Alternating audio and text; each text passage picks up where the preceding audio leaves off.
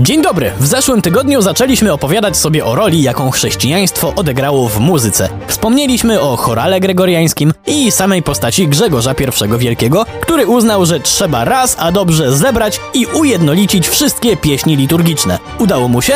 Na swój sposób. Na jakiś czas. No dobra, nie udało mu się, bo mimo starań jego następców, ludzka kreatywność jest nie do zatrzymania. A co ważniejsze, ma to swoje ogromne plusy, bo bez kilku odważnych duchownych dzisiejsza muzyka byłaby zupełnie inna. Przy mikrofonie Wojtek Drewniak zapraszam na program w Drewniakach przez muzykę.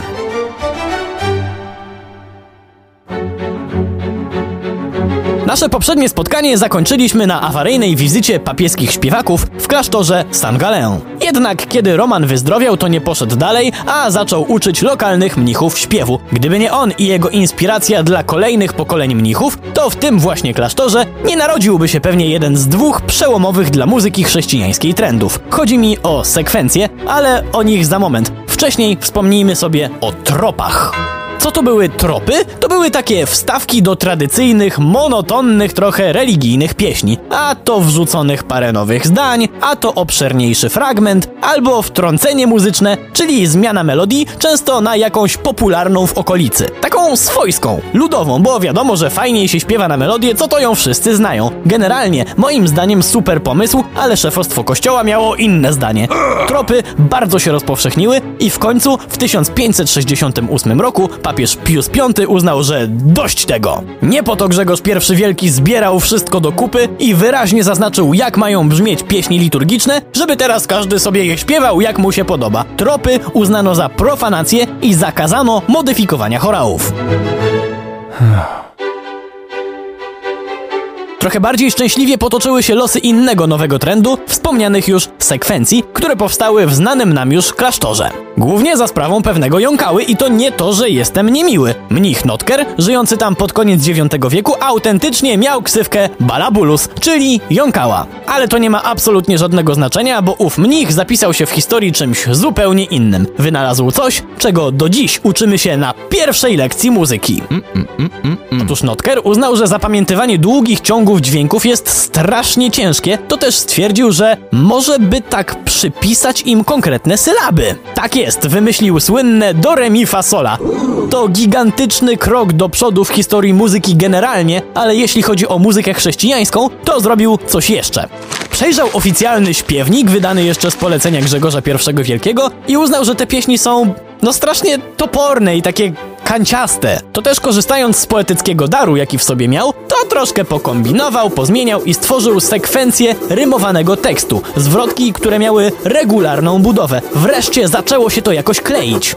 Sekwencji zrobiło się mnóstwo, bo forma szybko okazała się super popularna, ale i w tym wypadku Kościół nie chciał dać za wiele kreatywnego luzu autorom. Papież znowu kazał się nie zapędzać, ale forma była tak ciekawa, że do dziś w kościele możemy usłyszeć trzy sekwencje uznawane za oficjalne i wspierane przez Kościół. Sekwencja wielkanocna, na zesłanie Ducha Świętego i ta podczas mszy żałobnej. Aha, no i jeszcze czasem klasztorom pozwalano mieć swoje sekwencje na cześć własnego patrona.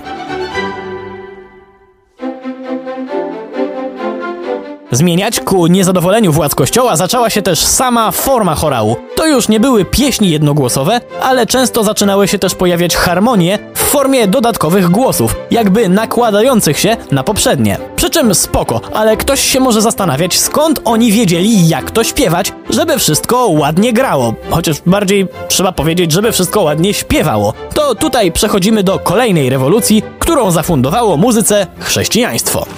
Bo początkowo zapisy melodii, na jaką mają być śpiewane liturgiczne teksty, nie miały nic wspólnego z precyzją. Po pierwsze, nie było precyzyjnie określonej długości nut, była tylko kropka, która oznaczała dźwięk krótki i kreska dźwięk długi. No i jeszcze symbole typu teraz melodia wchodzi o dwa tony do góry, albo opada o dwa tony w dół. Niby spoko, ale o dwa tony od czego? Nie było żadnego punktu odniesienia. Te dźwięki były zapisywane na czystej kartce, bez żadnych linii. Prawda była więc taka, że melodię i tak trzeba było wykuć na pamięć w szkole śpiewu, a te zapisy były tylko taką mało dokładną ściągawką.